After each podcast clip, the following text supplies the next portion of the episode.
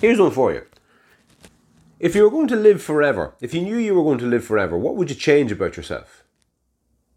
Because there's there's something to the finiteness of life that inclines us to say, ah, fuck it.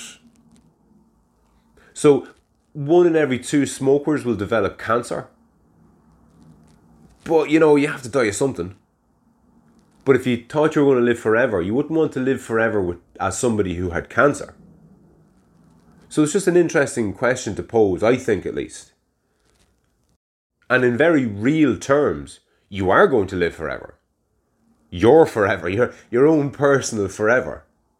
So that's just a question. It's not a question that I'm looking for answers to per se, but it's I suppose it's just a an interesting thought experiment. But if you do have anything to contribute in relation to what you'd change if you thought you were going to live forever, you can get me on 089 60 47 888. And on that note, I'll chat to you soon.